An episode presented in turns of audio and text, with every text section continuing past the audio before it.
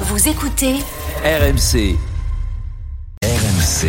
En route pour Paris 2024. Ah oui, on en parlait de Paris 2024 avec Pierre Abadan qui est allé visiter les installations. On parlait de, de la vague de Théoupo, Ouais. euh, puisque tu es allé là- là-bas. Où on en est où là d'ailleurs là? Donc la, la tour des juges euh, euh, va être construite, mais ce sera une tour des juges qui va pas être préjudiciable au coraux. hein. C'est ça qui a été décidé. Oui, oui, avec euh, le, mo- le moindre impact euh, Ouais.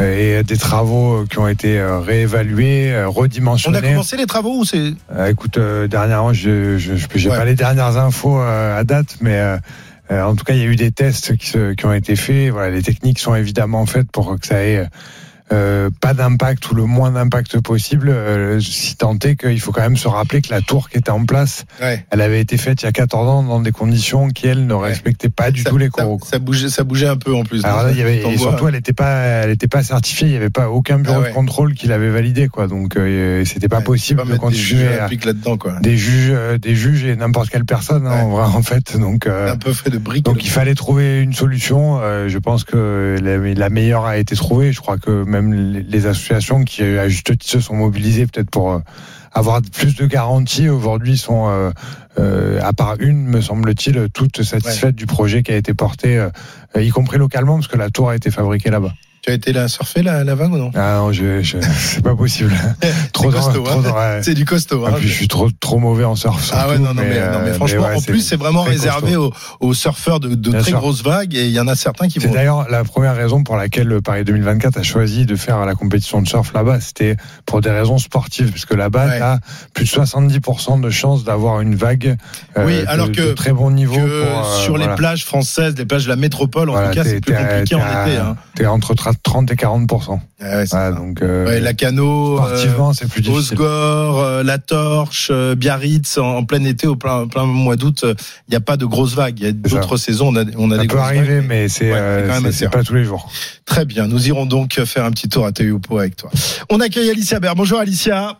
Christophe, salut à toutes et à tous. On va s'intéresser Alicia euh, donc avec euh, à l'Euro de hand, hein, puisque on sait que les, les handballeurs français ont l'Euro et ensuite ils disputeront les, les Jeux Olympiques et ils s'apprêtent à jouer contre l'Islande. Ce sera tout à l'heure. C'est dans une heure, 15h30 à Cologne. C'est à suivre en direct sur RMC avec notre envoyé spécial Nicolas Paolorsi. Et après leur victoire contre la Croatie jeudi, les Bleus sont en tête de leur poule. S'imposer contre l'Islande les rapprocherait d'une qualification en demi-finale. Mais attention, l'équipe de France s'était inclinée 21-29 contre l'Islande à l'Euro il y a deux ans. Le demi-centre, Nedim Remili, se veut revanchard. C'est un match qui, compte parce qu'on est des. Voilà, il y a deux ans, il y a eu euh, beaucoup de joie euh, bien exprimée de la part des Islandais euh, qui a pu qui a pu déplaire. Ça, c'est des choses que, que l'équipe n'aime pas. Quand c'est un peu trop criant comme ça, ça ressemble un peu à un peu du trash talk et, quand ça, ça va dans ce domaine-là, ça c'est des choses qui peuvent un peu titiller. Donc ouais, honnêtement, ça c'est resté un peu en travers de la gorge. Les Bleus qui ont en tête cette échéance des Jeux à la maison, comme Emmanuel Macron qui adressera ses vœux au monde du sport mardi prochain à l'INSEP, Institut national du sport, de l'expertise et de la performance. Et depuis mardi, on sait comment nos athlètes seront habillés pour l'événement. Oh du blanc, du bleu, du rouge, ça va être magnifique. Pour l'entraînement, pour les compétitions et même pour les podiums, ça y est, les athlètes ont découvert leur tenue pour les Jeux Olympiques de Paris. Des modèles créés par la marque française Le Coq Sportif, comme lors des Jeux à Paris il y a 100 ans. Le dévoilement des tenues, un moment spécial. Léna Marjac y était pour RMC. On va lancer le défilé. Je crois que c'est ce qu'on attend tous en fait. Un défilé d'une dizaine d'athlètes au cœur du CNOSF, le Comité national olympique et sportif français. Tous portent en avant-première les tenues olympiques. Et on vous laisse découvrir les tenues. Marjorie Delassus est qualifiée au JO en canot et slalom. que je ressens déjà une immense fierté forcément euh, de mettre la tenue de l'équipe de France Olympique, ça fait quelque chose.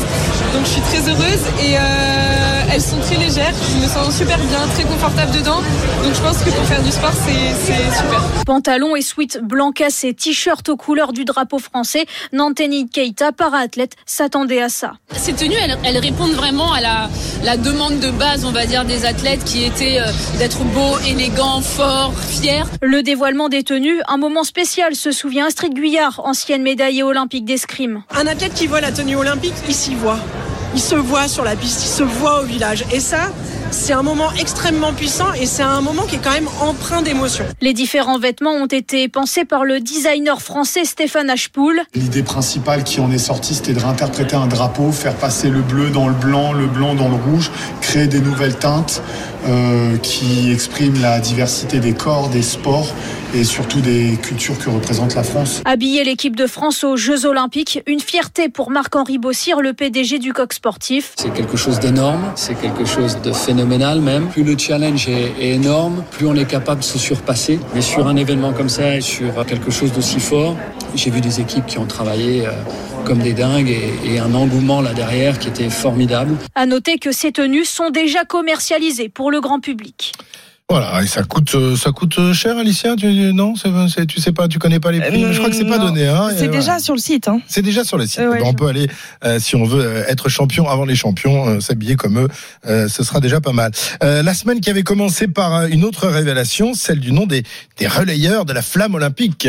Et oui, 9000 des 11 000 porteurs de la torche olympique qui partira de Marseille le 8 mai prochain ont été révélés par Paris 2024 lundi. Parmi eux, le fleurettiste et champion olympique Enzo Lefort, porteur de flamme choisi par Coca-Cola, au micro de Julien Richard.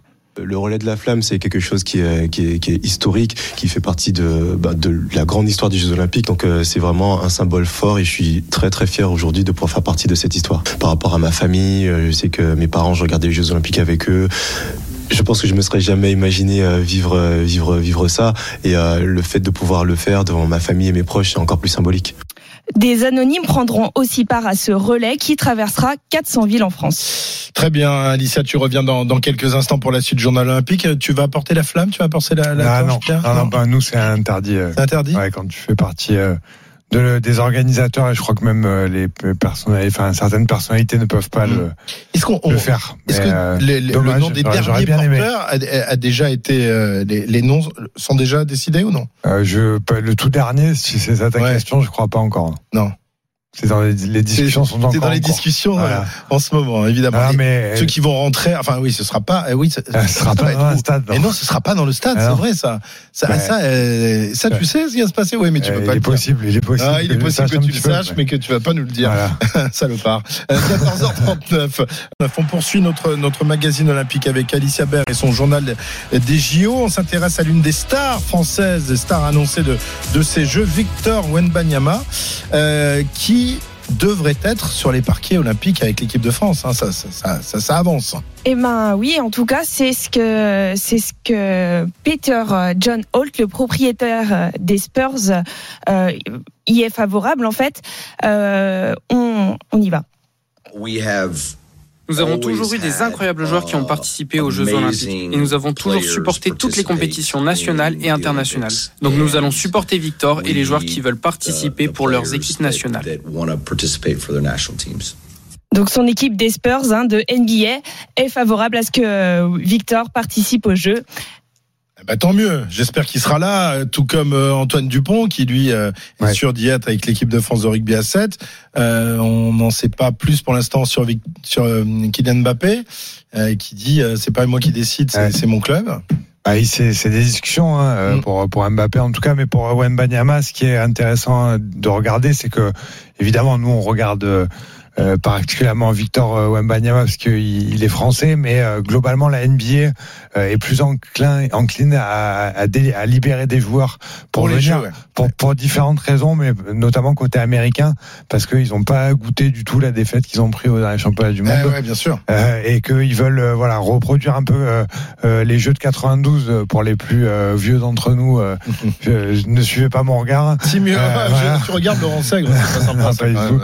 même. Euh, mais mais c'était euh, c'était aussi pour la NBA euh, Bien sûr, Team passé en USA 92, c'était 92, incroyable. Voilà. La Dream Team américaine, Donc pour avoir eu quelques échanges là-dessus avec avec des, des euh, responsables NBA, je crois que il va y avoir en- environ 100 joueurs NBA qui seront qui seront là pendant les Jeux de Paris et Victor Wembanyama en premier lieu, j'espère. Eh ben, on espère que les clubs de football euh, euh, qui détiennent les internationaux français les libéreront également, et notamment euh, la perle euh, Kylian Mbappé qui euh, a fait le, le, le vœu hein, de, de participer à ces Jeux Olympiques.